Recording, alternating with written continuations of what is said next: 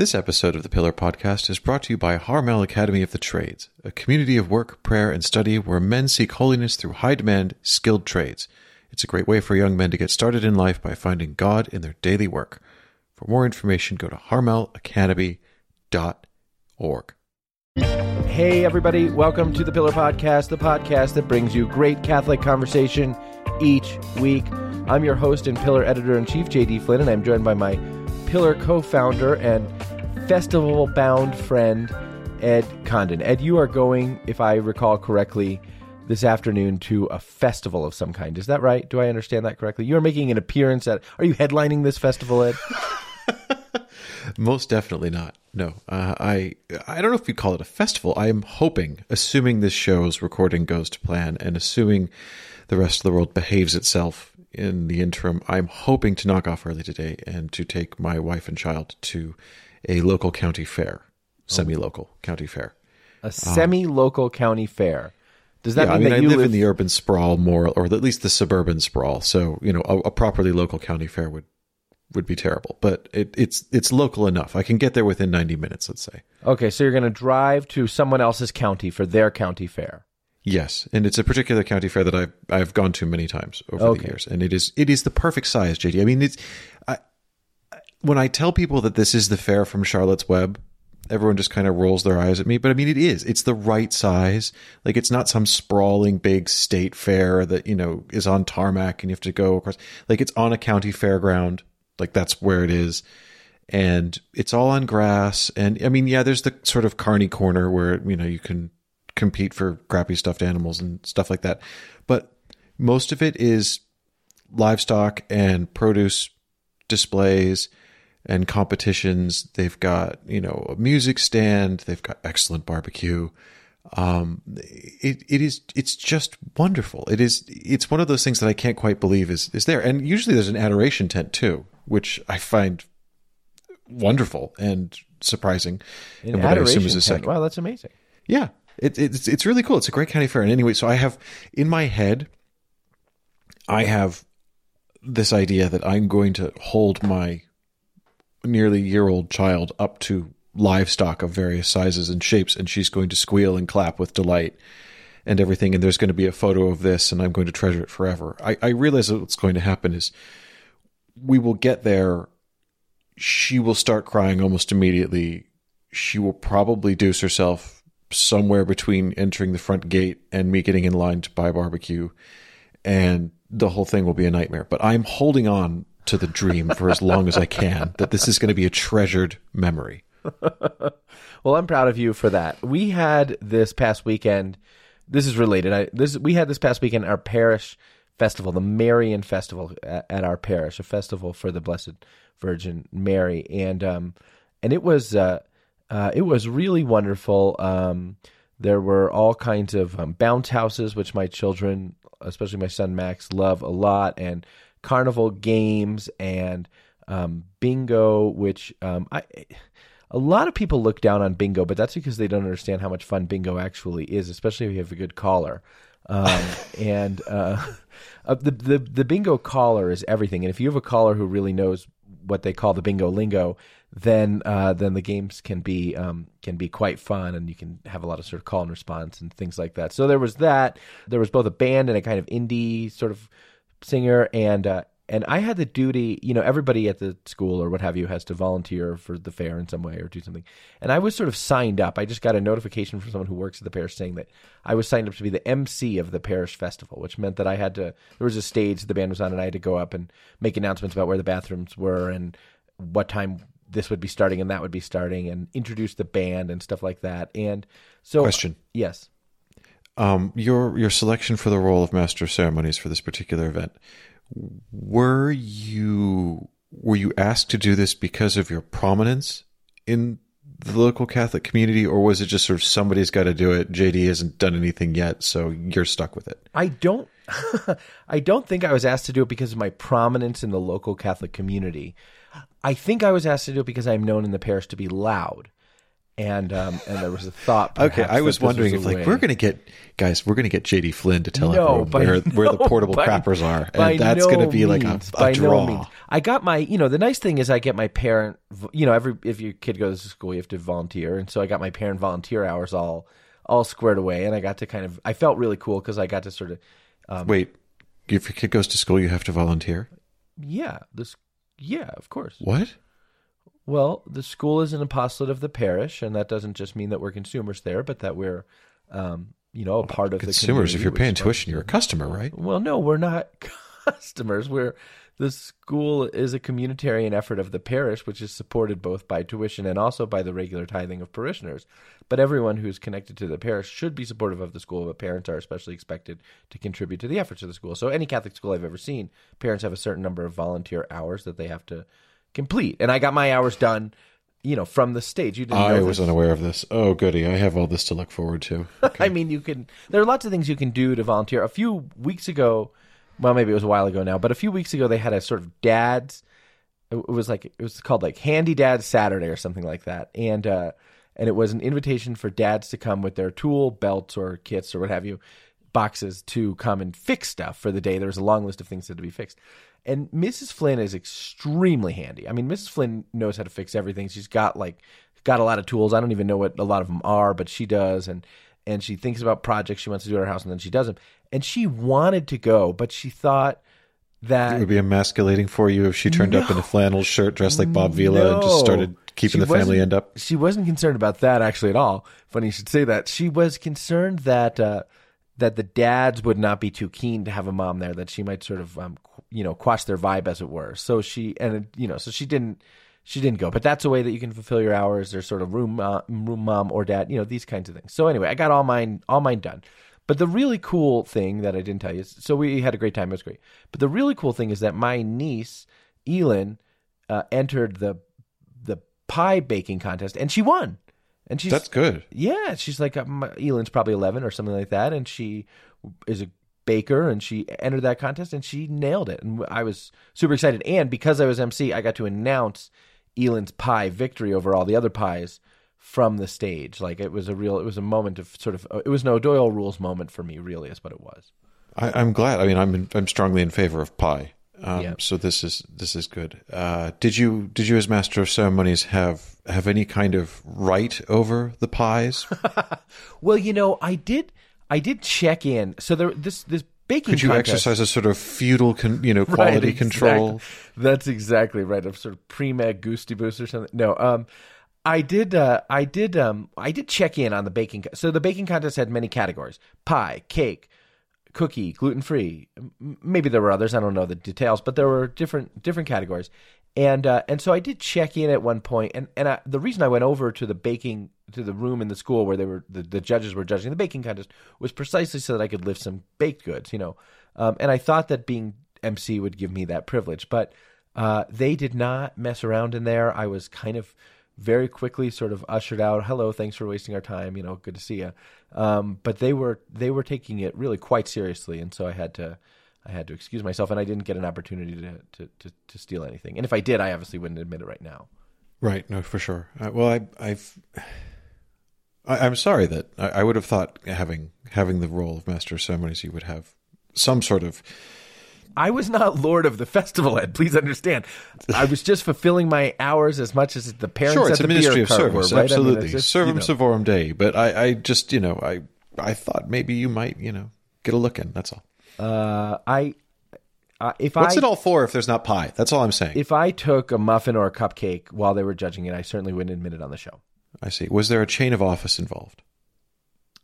no, there was there wasn't. I did, Did you get a, a hat? Well, this is what I did have. Is I did have. Uh, I did have. You know, I MC events relatively frequently for like fundraisers and things like this. If people are having a dinner, they ask me to come and make self-deprecating jokes and keep the thing moving. And uh, and you know, some people get asked to be keynotes. Some people get asked to come and keep the keep the thing moving.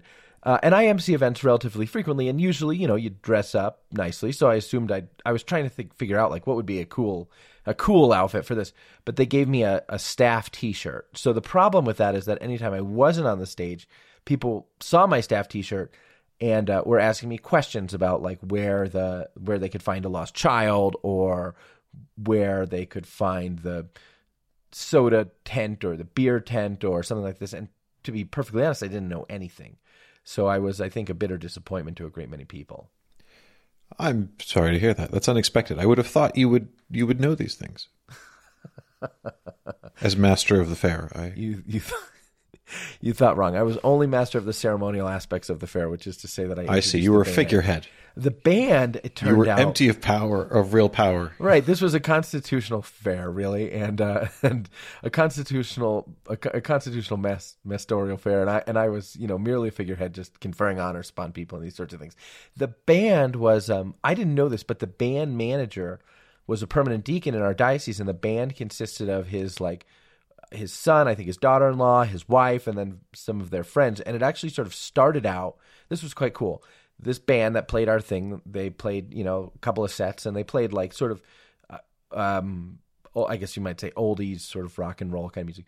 Um, they started out as the sort of um, Sunday evening mass band of a parish not too far from here, and then they got asked to play their own parish festival 40 years ago, and they did it, and they've been playing stuff ever since, with obviously cycling and new members and stuff. These are sort of the uh, a new version of the band, of course, but uh, but still, nevertheless, that was um that was uh, that was that was quite cool. Very nice.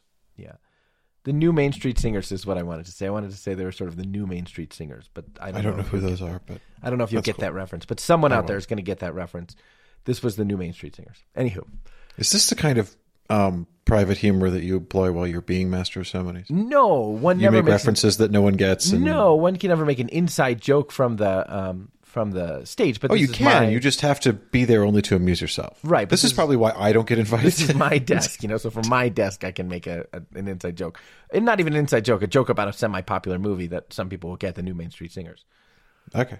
I'm not surprised you don't get invited to do these things because a lot of it is just relentless positivity, you know. Oh And, no, no, no, no! That is not my forte. It's it's not it's it's not unlike hosting this show. Um, the people you're speaking with aren't listening, uh, and um, and uh, uh, you know it's a lot of waiting around. So it's it's you know there are some similarities. Fair enough.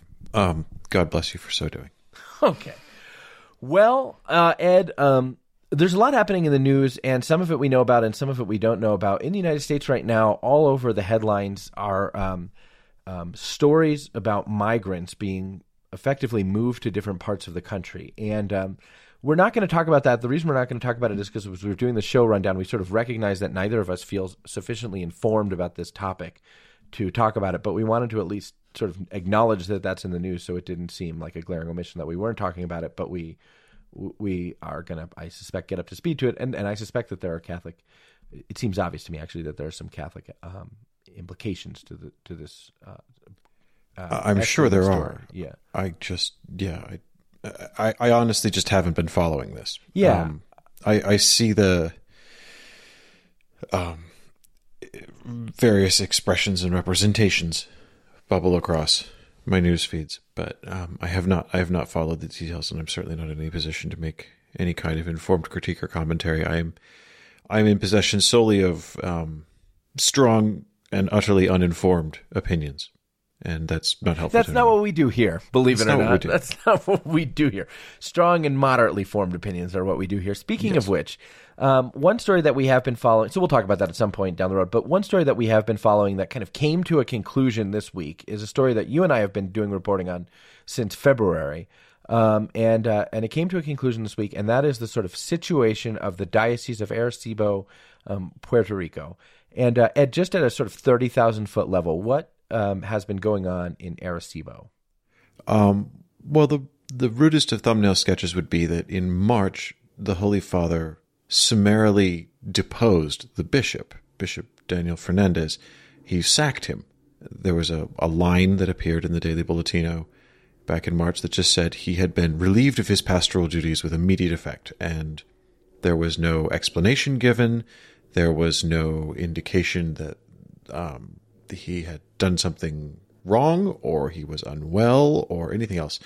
Uh, but it, the only thing we knew is he had not resigned, he'd been fired, and no one knew why. And at first, that surprised us because the removal of a bishop, like you know, under those circumstances, is just unusual.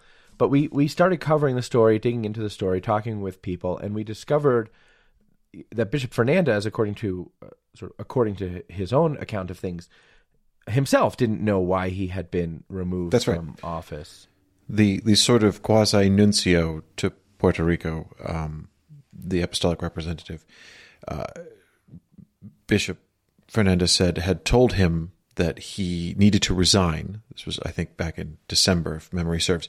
That he had to resign. The Pope was demanding his resignation because he had been disobedient to the Pope and broken communion with his brother bishops, um, both of which are effectively charges of schism as near as I can tell. And he had no idea what this was about, according to his own thing. And he asked the nuncio to say, "I don't understand. How have I been disobedient to the Pope? I, I don't. Tell me what I did. What did I do wrong?" And this was we got "You- some letters back and forth. Yeah. we obtained some letters back and forth between Fernandez and the nuncio ahead of his removal, ahead of the bishop's removal, in which the nuncio is saying, "You have been disobedient. You have not been in communion with your brother bishops." And Fernandez is saying, "Well, can you explain this to me? I'm not going to resign, sort of out of nothing, because the nuncio was saying at that point you need to resign." And Fernandez was saying, "I don't know what this is about." There had been some tension between the bishop over um, and the other bishops in Puerto Rico over vaccines, not because Fernandez was telling people not to get vaccinated, but because while the, many of the bishops of Puerto Rico signed on to a statement that they had developed themselves, which was a pretty strong admonition to be vaccinated.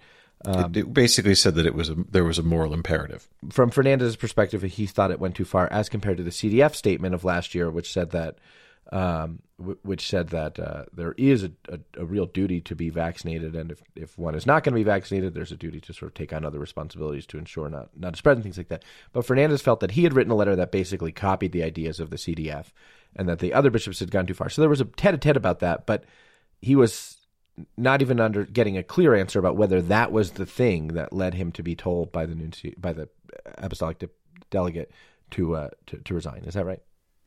That's right. Okay. I'm laughing because I was trying to give a very brief summary, and you've stopped and filled in all of the detail I was trying going to leave out. the details. I'm sorry.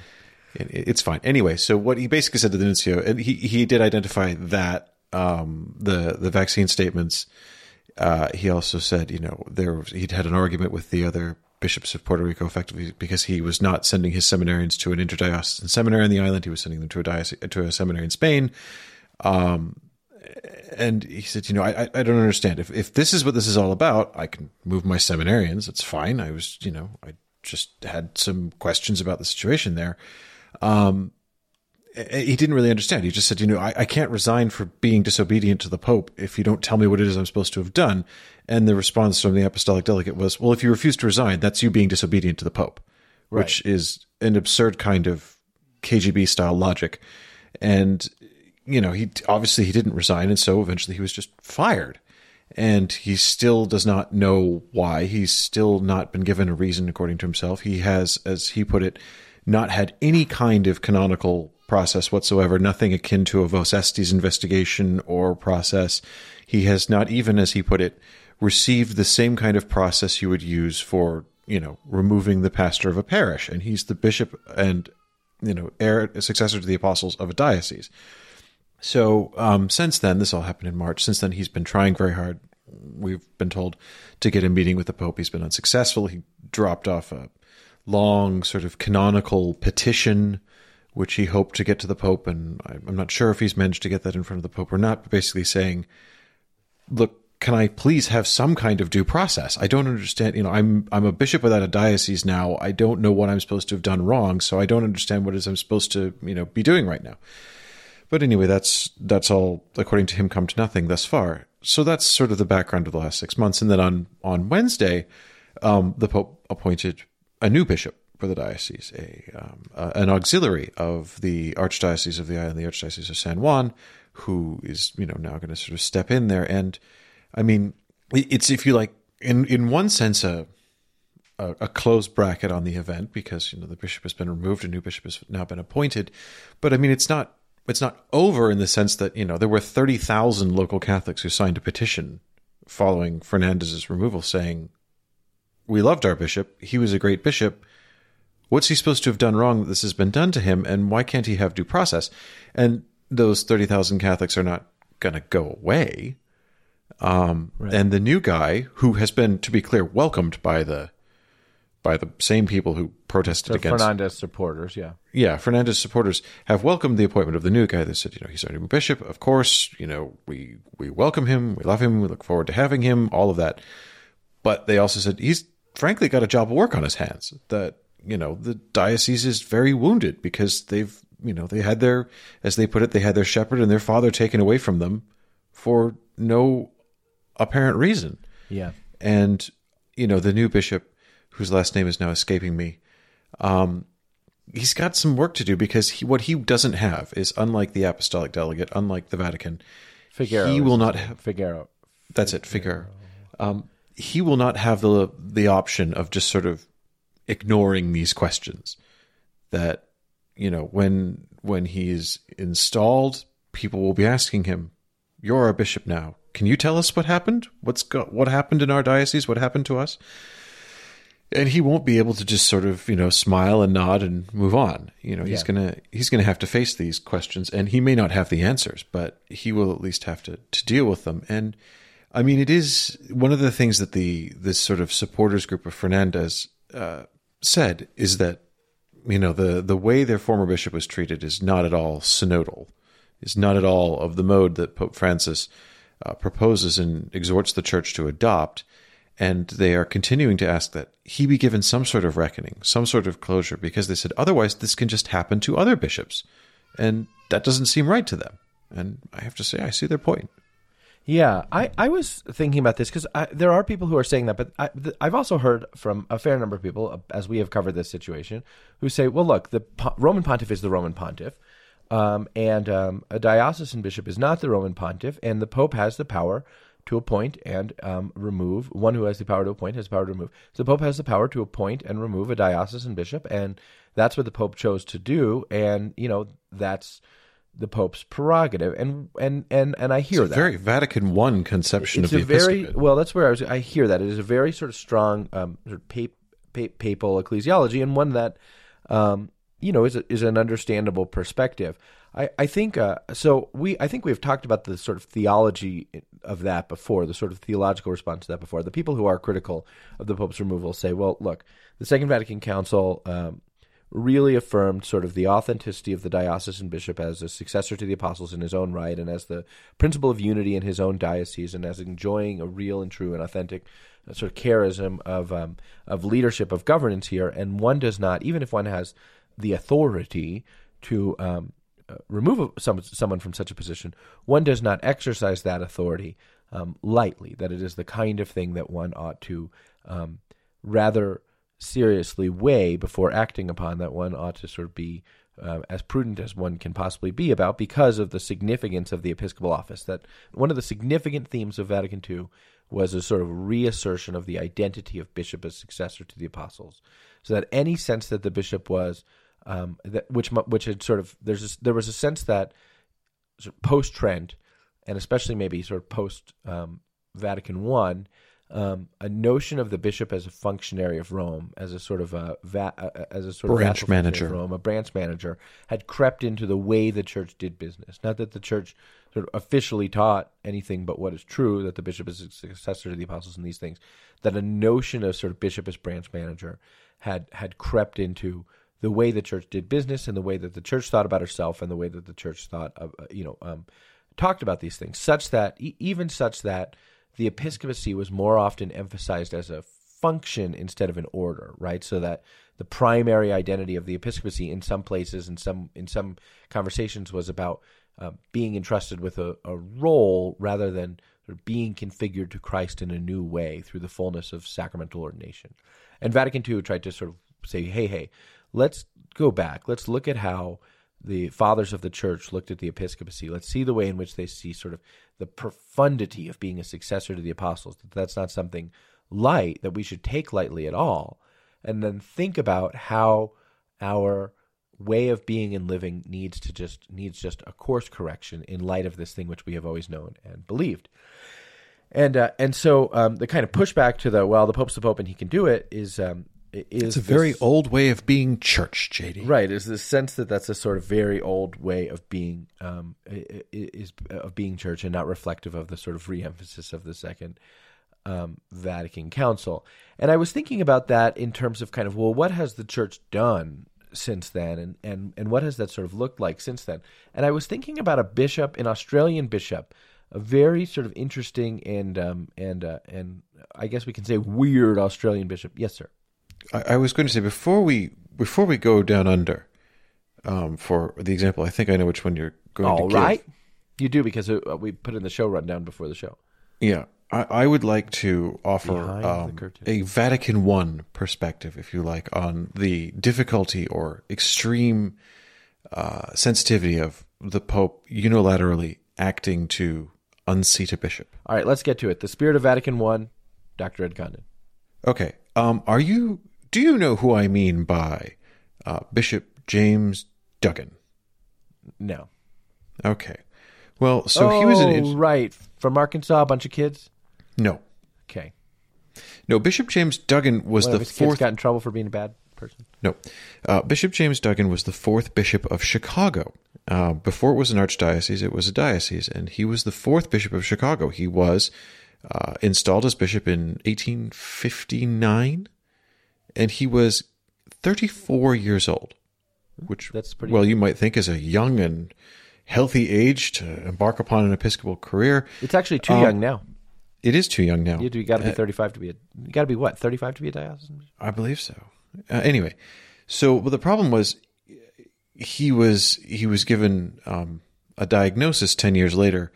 Uh, according to the medical lights of the time, he was declared to be, and this is this is the actual title given to it, hopelessly insane. Hopelessly insane. Yeah, he was he was Couple not. of things. One, great name for a high school punk band. Yes, Two, how about that? yeah, uh, I, but as near as I can gather, Bishop Duggan was not, you know, a, a little anxious or a little depressive. He, He was insane in the membrane. yeah he was he was um really really really disturbed by all accounts and he was sent to a mental institution in in rural illinois by mental institution i think he i think he had a house basically with some religious sisters who looked after him um, but I mean, he was unable to function, and he he ended up in a sort of canonical catch twenty two situation, which was he was too hopelessly insane to place a valid act of resignation because he lacked the mental freedom and capacity to do so. But the Pope, Pius IX, didn't consider himself to have the power to remove him from office because he hadn't done anything wrong. That he was, you know, to depose him effectively. Pius IX was of the opinion, well, he has committed no canonical crime. He has not been, you know, derelictual of his office. I can't, Huh. in, I can't penally remove him absent a reason to do it. So what he did was he appointed a coadjutor uh, to basically govern the diocese of Chicago in his place. And I think he actually had to appoint two or three in the end because the coadjutors kept dying. And because Bishop Duggan was so young, he kept living, um, even though he was very unwell. And it was some time. It was, um, I, I'm trying to remember how long it was, but I think it was uh, like more than a decade uh, until he, Duggan was sufficiently recovered that he could place a valid act of resignation and they could get a new proper Bishop of Chicago installed. So, I mean, for all of the sort of maximalist papal power mentality, This Sad. This is very sad. it is. But again, I offer this as an example of even the sort of quote unquote Church of Vatican I, the maximally papist church, the ultra, ultra montane view of the Pope and the bishops as basically totally under his authority and everything else. Even then, Pius IX said effectively, I can't remove even someone who is hopelessly insane from office because he is a bishop and he has a dignity and a right and a stability in that office. And absent a cause that gives me reason to depose him, I can't, I can't take what is essentially a penal action against him because he's having a health problem. Yeah, I mean, it wouldn't be appropriate to take a penal action against him. And No, but that's what being removed from office is. It's a penalty. Sure, it's a private uh, Privation of office is a penalty. That's right. Yeah, and you know, part of the reason, interestingly, part of the reason why we don't see that now, that privation of office is a penalty, is because in the church's legal system, even the removal of a pastor from his office is considered to be a very serious matter. So there is The last section of the Code of Canon Law is a specific legal process that's developed for the purpose of the removal of a pastor. And the, the diocesan bishop who can appoint a pastor can indeed remove a pastor, and he can remove a pastor for a variety of reasons. He loses the respect and he, he loses effectively the ability to be effective as a pastor because he no longer enjoys a good reputation among his own people, even if he even if that's not sort of through any fault of his own, or he he is sort of not capable in other ways of administering the thing, or he commits a crime, or these kinds of things.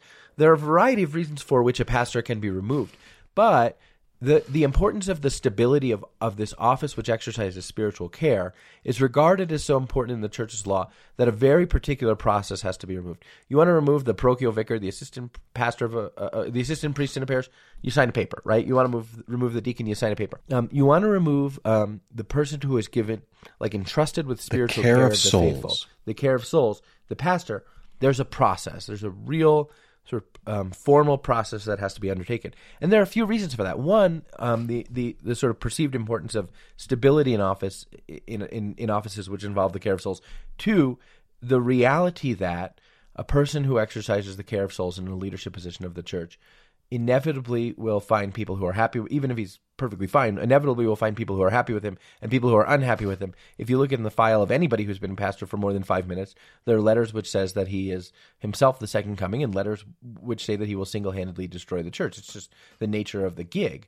And so, um, the reason why the church establishes a process for those who have been given the care of souls is to ensure that um, there is a sort of fair look at their sort of le- their status in leadership, um, which is not sort of colored um, by the sort of loudest voices. There's another reason, which is that the office offices which involve the care of souls necessarily require uh, a kind of prophetic exercise of um, teaching and governing authority. The pastor of a parish is the, the law says the juridic representative of the parish. That means that if the parish thinks it's being sort of unfairly taxed by the diocese, for example, that the diocesan assessment is way too high, the pastor has a right to advocate, and in, in some ways a duty, um, to advocate on behalf of his community for the protection of their rights in canon law.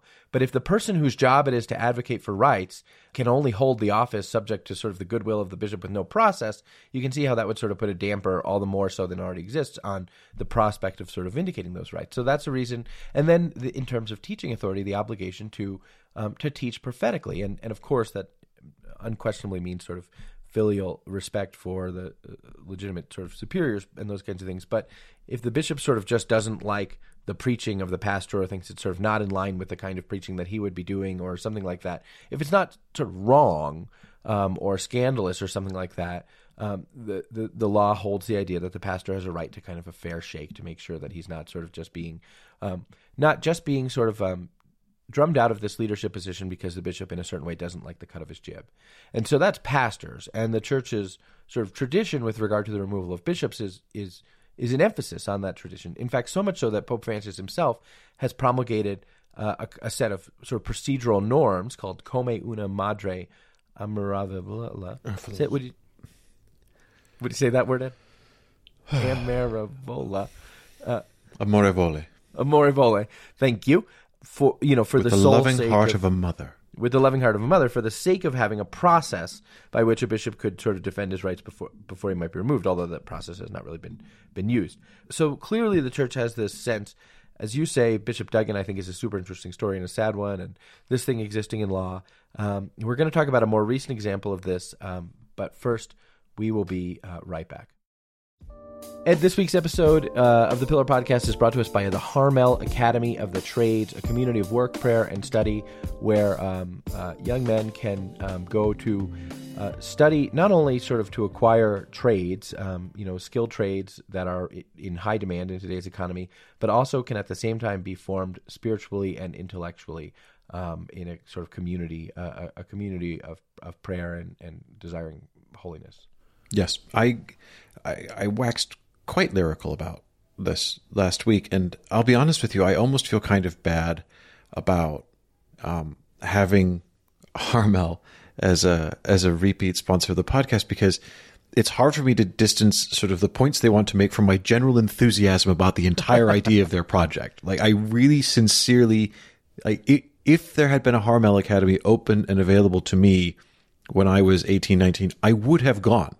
I believed as a young man leaving school, I thought you should have a trade. Like that was the thing to do. Like you should know how to do something. You should know how to do a thing. You should know how to do work. And so I went and I got, as I mentioned last week, I, you know, I went and trained as a chef. But I mean, there was no personal and spiritual formation walking with me in that process. Quite the reverse. Um, and had I had this sort of option open to me, I think it would have been. I would have grabbed it with both hands. I just think it's such a great idea. I think it's such a great premise. I think that it is both for you know everything that you've said about you know we're talking about real trades that can lead to a real, you know, can lead to apprenticeships and real, you know, a real career, a viable way of providing for one's family and, and self throughout life. There's that. But also, I think just as a presupposing nothing about what you want to do with the rest of your life, as a period and discipline of your life to learn um, intellectually the practice of a trade, to learn the discipline of the labor, and to be formed to appreciate the Catholic sense of both of those things at the same time I mean, for a year or two at the age of 18 or 19, I just think it's such a it's such a great idea. Um, the, the the temptation nowadays is for people to sort of have definite life plans and you know to hyper specialize. And if you want to be a journalist, then you have to edit the the high school newspaper, and you have to study journalism as an undergrad, and you have to get a specialist postgrad degree in journalism and you need to have, you know, we've basically clericized every profession to the point where it's like you have to know what you want to do from an early age. You have to go through three levels of seminary to get there. And, you know, there's no room for anything else outside of that. And I just think this is, you know, on the sort of con- social conveyor belt we've constructed through education to have a point where it's like, no, we should, you should actually stop and reflect about not just constant education for the sake of education, but work the dignity of work, the dignity of labor, I think is a, is a really important thing. Last night, my son asked me. He's we're getting ready for bed. and He said, "Dad, why do you like to work?" I said, "Well, what do you mean?" He said, "Well, you." You corrected him immediately. No, I didn't, because I do love working, right? And I and I said to him, I said, "Look, um, we talked before about how we're made in the image and likeness of God, and um, God is uh, creative. God um, creates things and He orders them, and when God gives us um, the obligation of um, dominion and ordering things and the capacity for creating things. That's part of what it means to live in the image and likeness of God. So I like working because it helps me to be like God. Um, and he uh, he was a little bit taken aback that I suggested that, but um, but it is true, and um, and and it's exactly what you say. Work has dignity because it's it, it it's part of what it means for us that we are created in the image and likeness of God. And Harmel Academy of the Trades aims to form young men in um, w- with a with a kind of manual genius, a kind of uh, creative and ordering capacity um, that allows them, as you say, to make a living, to support their families, and at the same time to be formed to understand the Christ- the profound Christian dignity of uh, of that work. Um, so, if you are interested in Harmel Academy of the Trades, which offers spiritual formation, intellectual formation, and skilled trades training through hand-on lab and project-based learning, um, check it out at harmelacademy.org. That's harmelacademy.org.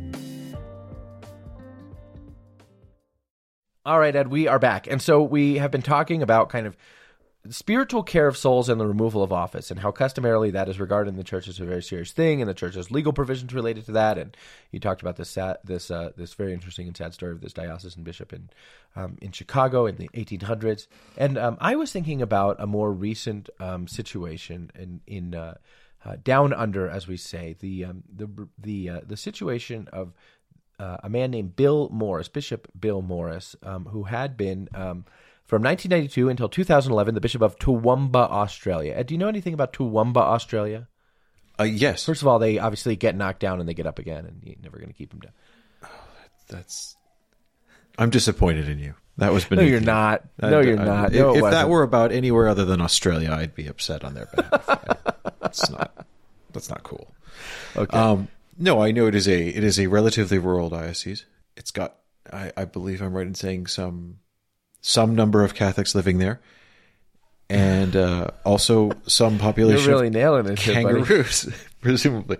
No, I don't know a great deal about the demographics of the diocese of Toowoomba. However, I do have some familiarity with the case of Bishop Morris, so we, well, we it is in, it's a it's a diocese in Queensland, Australia. That's what we need to know. It's a small rural diocese in Queensland, Australia. Bishop uh, Bill Morris was appointed the bishop there in 1992. In 2006 the bishop released a pastoral letter calling for the prospect of the ordination of women.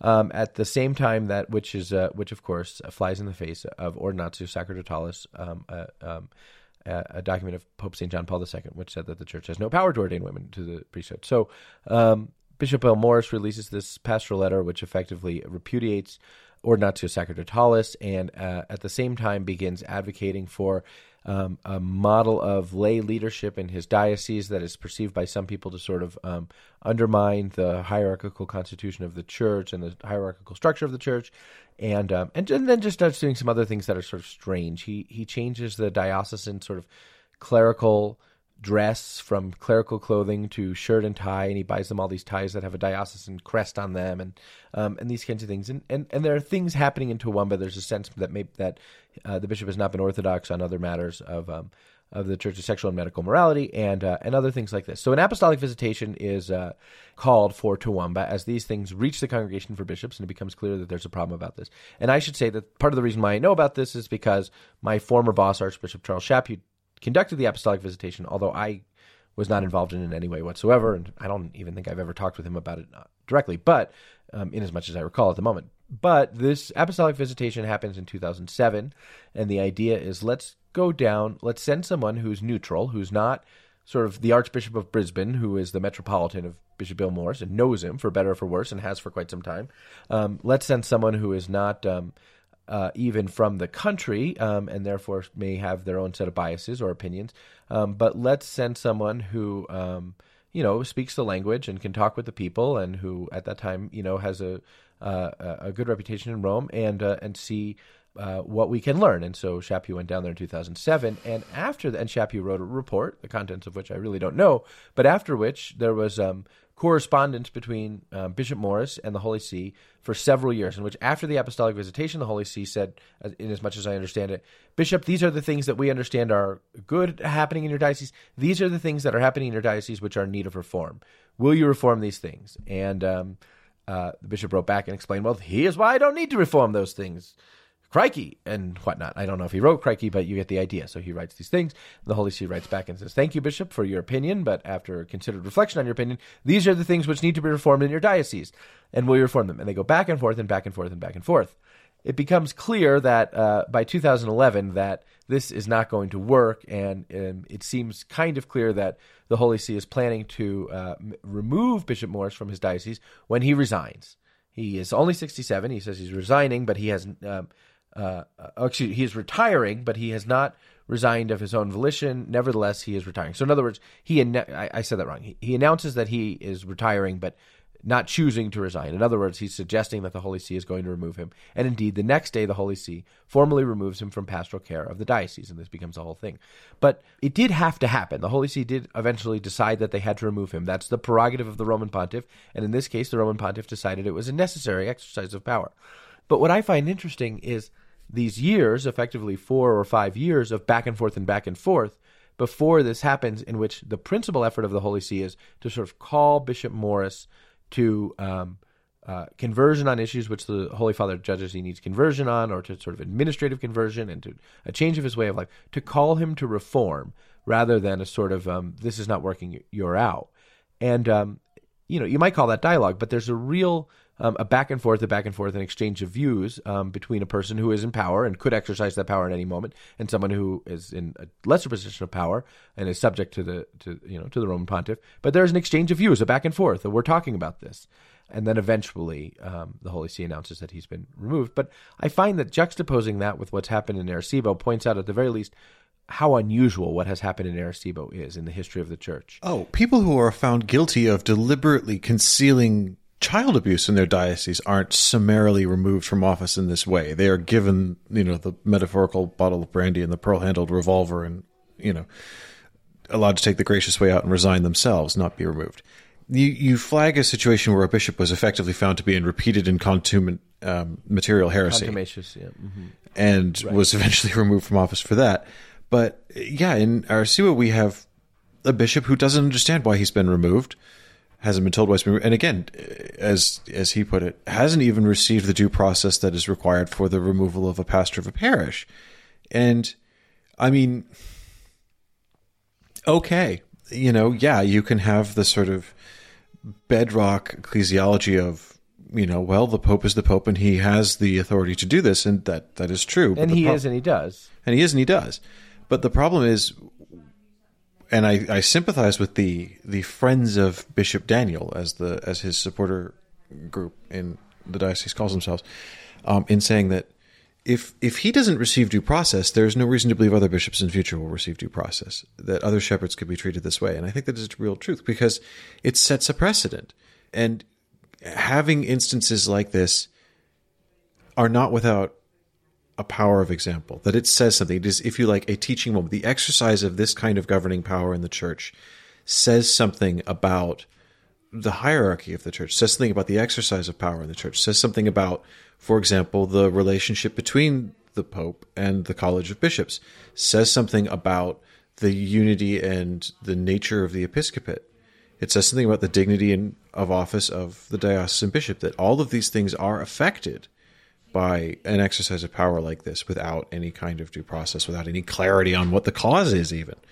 And it also rather belies legal reforms that have been heavy on the Pope's agenda. You know, it's you mentioned Come una Madre, and that that is it does outline um, the the procedures by which a bishop can be deprived of his office, and it also lists the the reasons for which he can be deprived of his office. Now, I remember when it came out in 2016, I believe, I wrote a a thing at the time. I was not working as a journalist. I was I was working. I was doing honest work as a canon lawyer at that point. But I wrote a thing uh, basically saying this is the the gr- the grounds outlined for which a bishop can be uh, removed from office are I-, I thought alarmingly broad. But even those categories are not applied in in the Arecibo case, which I find deeply troubling. That you know, you, it's hard to take well intentioned and thoughtful legal reforms like Come una Madre or Vos Estis seriously if they are selectively applied or ignored altogether in instances where there is no obvious cause and a bishop is just sort of defenestrated. Whereas on the other hand, you have bishops who would appear through a series of publicly documented incidences to have manifestly damaged the the good of souls in their diocese, in the words of Come una Madre, and yet are not subject to any kind of process. And there appears to be no uh, intention to dialogue with the bishop in question, let alone remove them from office. And so we end up, and we've talked about this before on the podcast, perhaps ad nauseum at this point, but we are, we are blowing dangerously into the territory of power and governance in the church being exercised in a completely arbitrary and capricious manner. And that is not just bad management that is bad ecclesiology. That has a spiritual impact on the life of the church. And that is, I find, deeply troubling. We talked on background a couple of weeks ago with a with a just I mean a conversation that the Bill had with a, a, European cardinal kind of on background um, a couple of weeks ago who said you know there is this um, who, who, said there have been a lot of I think he encapsulated a situation very well. Um, he said there have been a lot of uh, very positive sort of legal innovations um, with regard to sort of due process and the protection of rights in the church's legal system in recent years. And he cited the um, promulgation of the new book six of the Code of Canon Law, which you and I have spoken about at length on this show. Um, but he said at the same time, um, the, there are elements of the church's sort of procedural norms at the moment, and I think he was sort of pointing towards Vos Estis Lex Mundi, that um, that pose real challenges because he said when bishops are investigating bishops, there's a danger of a conflict of interest or a lack of due process in countries where the relationship between bishops may not be good or where bishops may have sort of personal um, uh, personal issues between one another, one way or another, pro you know sort of for or, pro or con as it were, and uh, and uh, I think I think that reflection I don't know how much bishops are thinking about this, to be perfectly honest. So I don't know if the removal of the Bishop of Arecibo does have the sort of sobering effect that you say, because I, I, suspect that there are many bishops who look at it and say, well, if he was removed, he may have done something wrong. And even listening to this show may say, well, Ed and JD don't have the whole story. And that may be true. There may be things in the Bishop of Arecibo's file that no one knows about. Right, but his flock and have a right and justice to know what to they which are. We would say, right, to which we would say, well, that kind of sort of summary removal without a sort of knowledge that there, if there's some profound sort of personal failing or something like that, without knowing that is not an expression of sort of um, procedural justice or substantive justice for that matter either. Well, it's also so, scandalous, right? in in a real sense, it's scandalous because it leads to speculation, you know, to sort yeah. of speculation or conclusions about about either the bishop or the the Roman pontiff, for that matter, which may not be true, right? If indeed there, this is a completely just action, sort of for some substantial reason, not manifesting that causes its own set of problems. And so there we're in this very we, we've I, I, I don't want to be a broken record on the show, but we're in this very weird. I told you before the show that I wanted one of our agenda items to be a sort of proactive conversation about something which is not kind of just um, this, but I You made a compelling argument for original content for this original episode. content i did and i believe strongly that this show should be about original content discussion about original ideas that are not sort of what we've been talking about only on the site but We're going to have to apply the principle of gradualism and recognize that we have yet We're to gonna do that in attain the the. right um, but you know i don't want to be a broken record about this but we're in this very strange situation where there are ways in which the rule of law um, has been uh, actually enhanced in recent years. The promulgation of Book Six being one of them. A number of norms from the congregation uh, for the doc- the disciplinary section of the congregation for the doctrine of faith, or instructions for them, um, increasing or clarifying penalties which need to be clarified with regard to things like the possession of child pornography and what that means and what it doesn't mean, and even technology accountability for, from coming from Rome and a real recognition of Rome of the importance of technology accountability for clerics. So there are ways in which the rule of law and the capacity of the law to address the problems of the moment is on the upswing, and there are ways in which the rule of law is becoming less uh, pervasive, and especially places like this where there's this sort of customary custom is a is is a good thing. Custom should, are are not sacrosanct, and custom. There are times when we should examine the reasoning for customs and make sure we're not doing things for bad reasons. But customs can give us guidance. They can be a sort of um, instruction manual of the dead, if you will. They can give us guidance on the importance of particular issues when we look at sort of the prevailing customs, be they legal or cultural, otherwise, we can see what the, those who have come before us have valued and the, the values which they held, and we can learn from that. So, custom can be important. And so, the sort of decline of sort of recognition of the customary way of addressing these due process questions with regard to leadership positions is problematic. Now, it would be wrong to throw the baby out with the bathwater and say never remove a diocesan bishop because the last few years have taught us anything is that's not right and that's not what we're saying but it, but I think what we are saying is this example of the removal of a diocesan bishop is a place where we we need to be coming clearer both about the expectations of a bishop that certain kinds of things are not tolerated and should not be tolerated in diocesan ministry and at the same time that the opportunity for a thorough and unbiased examination which is what a judicial examination intends to be is of critical importance um, to sort out what's true from what's not, what seems weird because we don't like it, it's not our cup of tea, and what seems weird because it's highly problematic. And sorting out the difference between what seems weird because it's not our cup of tea or the way we would have done something versus sorting out what's weird because it's highly problematic. That's a critical part of sort of governing wisdom to recognize a, a wise governor says he's not doing things the way I would do them, but that doesn't necessarily mean that the way he's doing things is bad. That's a I think a critical part of leader of, of wisdom and leadership. And so we're seeing, yeah, things on the upside, things on the downside, and really a shift in the application and and in certain ways the meaning of canon law that um, the, the, that uh, as it applies in the life of the church. And for us, whose sort of central focus of what we're doing with the pillar is good governance, we can't but say there are profound issues here that impact this issue of good governance in the life of the church, which we think is so critically important. Yep. Sorry, you went all Stevie. Wonder there. No, give me what does that mean? I was closing my eyes while I was talking. Yeah, when you get onto a monologue, you kind of close your eyes and incline your head forty-five degrees up and kind of move from side to side. And you know, even if I think like you're you're you're going in circles here, buddy, bring it into land. Like you've you've shut yourself. Like you're nope, you're in. It, it's happening now. so when you go all Stevie Wonder, I just kind of like okay, we'll just we're just gonna have to wait for the end of the song here because uh, Oh man, I'm sorry. You, you know, you do things too. I know I, it's not a criticism. All right, man. Well, I know you. Uh, we've we're, next week we're gonna have some um, totally totally crazy original stuff on this the end of this show uh, during this show. Uh, you guys are not even gonna believe what we've got for you. But um, in the meantime, Ed, uh, what should we do now?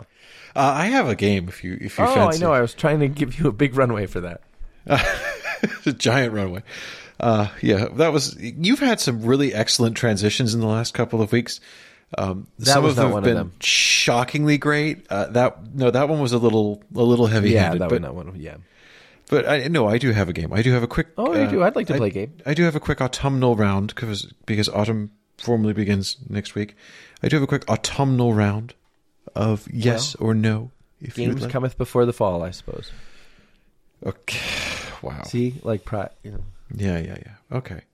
Um, but yes, if you if you'd care to play along, uh, I I I think the first one, given that this is what I'm hopefully going to be doing in the not too distant future, county fairs. JD, how do you feel about them? Sure. Okay. Um, What leave- game are we playing? Yes or no or good, better, best? How does this work? Yes or no? You have to Okay. you have to simply say yes or no. You're, give me give me your absolutely reflexive, unfiltered answer. Um, yes. Okay. And uh, leaf peeping, which is a real phrase. People in this country really say it, and people in this country really do it. They go leaf peeping. Well, we head up in Colorado, where I live. We head into the mountains to to see the aspens, to see the changing of the aspens. And people around this time of year make, well, coming up in a little bit, I suppose, but um, make small talk about where best to go for the aspens and these kinds of things. And um, we're we are shaping up, Ed. We're shaping up. I just read this. We're shaping up for a great year of aspens, which I've heard a few times at the car pickup line and things like this but it's because we had some big, big, big rains this year. So the uh, the aspens, the Gambel oak, or whatever it is, um, these are going to be beautiful this year. Which uh, which is to say, uh, yes. Okay, so uh, in answers to the the fundamental, the idea of I mean, getting do I in the have car. to go to New England? no, but Can I I mean, do it you, right here you travel. You you make dedicated trips for the simple and sole purpose of observing leaves in a different location and their colors. Yeah, I mean, have you ever gone? Have you ever gone to see the changing of the aspens? No, It's a very great thing. And do you know something about aspens, Ed, that you might want to know? Um, you know, a lot of people, a lot of people think don't know this, but when you see an aspen grow, you've seen aspens. You know what I'm talking about? Yes. it's a tree, right? Well, uh, when you see a, it is it, when you see a gr- a grove of aspens, when you see a grouping of aspens, what you're actually looking at is a singular organism with a variety of shoots. Um, that aspens have a are, They're like mushrooms. aspen- they have a central underground thing. yeah, they- aspens are not. An aspen tree is not an individual. He's a part of. He's a part of a living colony. That's interesting. Okay. That- Yeah, right? that- that's interesting.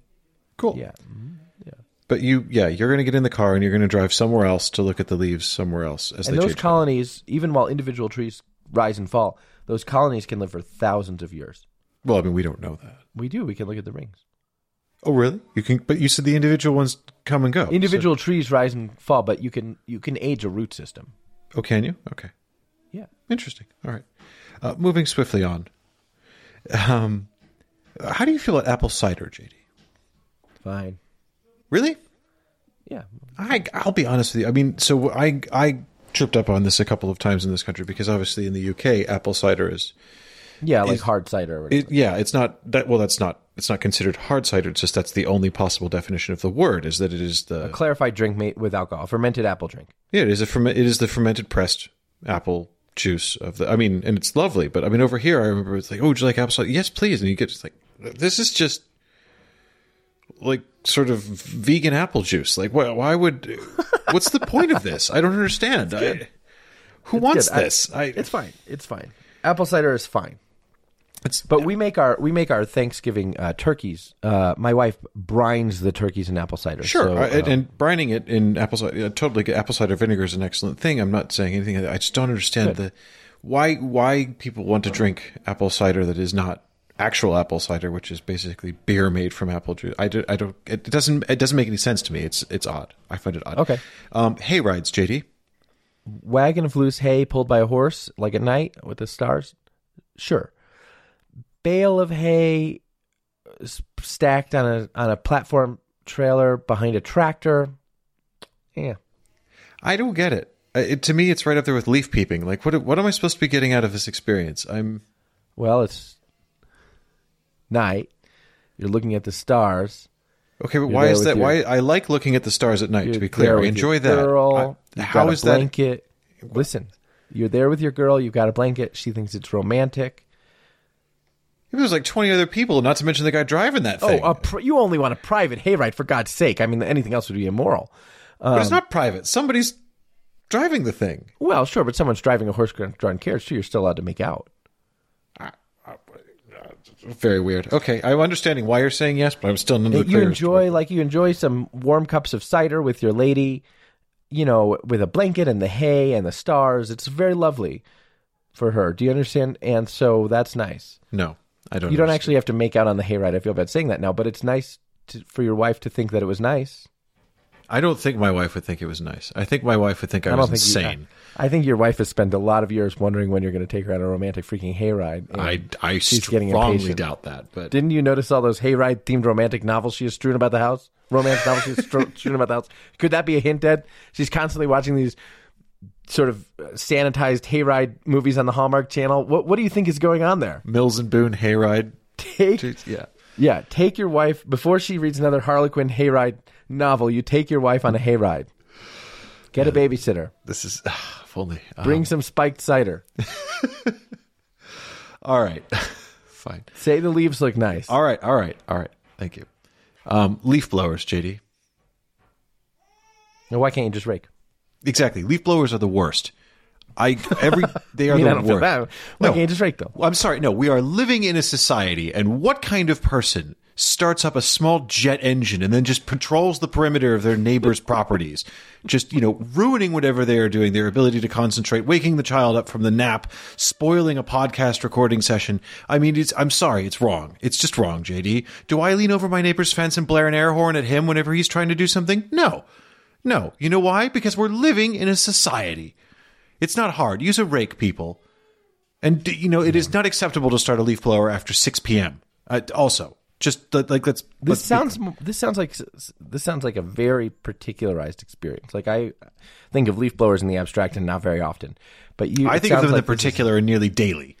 well, sir, be assured that I will pray for you about that. All right. Um, pie eating contests. That isn't that summer? Isn't that a summer thing? Is it? I just assumed it would be a county fair thing. Like if you've got pie making Yeah, competitions, I why wouldn't you have pie eating competitions? I, I tend to think that a county fair is kind of a summer thing too, unless it's like yeah, a Harvard. well, I mean, I suppose in theory, I'm going to one this afternoon. I hope It's still summer though, for what it's worth. it is. It's. It, you're right. Autumn doesn't begin until next year. But I mean, pie is autumnal, so the eating of pie should also be autumnal, No, and therefore the I competitive eating of pie should also be. I autumnal. guess I kind of find the hot dog interest watching thing interesting, and I think I've probably talked about that on the show. But messy, performative eating is, disgusts me. Actually, it disgusts me. Yeah, I, I didn't know how strongly I felt about it until I started contemplating it. But uh, my guess is that in a pie eating contest, you have sort of people with their hands tied behind their back, mowing into blueberry pies with disgusting, messy faces, and just gluttony and all its empty works and promises. And it just strikes me as disgusting. I'm sorry. No. Well, I'm sorry that the the, the customs of the peasantry don't meet with your No, approval. I'm perfectly JD. fine, as I say, with the hot dog thing and many other customs. Apple, No, the hot dog eating co that's just obscene. That- the thing where you stick your uh, mouth into a barrel of apples, a barrel of water, you know, with a wet apple eating thing. That's fine. bobbing me, for apples is that what you bobbing for apples, yes. But the hot dog, excuse me, the the pie thing, I I just it, it's it's like it's like look, it, it's just a celebration of of of gluttony that maybe there's some self loathing in here. I don't know, but I I got an issue with all of this. I don't. There's there's no there's no coherent way of suggesting that you're fine with a hot dog eating competition and not a pie eating competition. But okay, you can't claim one is gluttony and one is not. I could go. I could talk a lot more about this because actually, as I think about it, I have certain feelings about this that I realize are kind of rooted in my perception of. I, I think they're very different. I think a hot dog eating contest and a pie eating contest are very different for a variety of reasons that I'm not going to elaborate I on right now. I actually need to go to a county fair, but we are going to be revisiting this topic because I want to hear. I, I want to lay bare whatever tortured No, you don't. divide is in your soul at at the root of this bizarre arbitrary distinction you are drawing. It's I not find this arbitrary in the slightest. Uh, Okay. uh, No, I JD, is disgusting. I want to know. I I have want some you. dignity, for God's sake. Have some dignity. Eat your pie with a fork.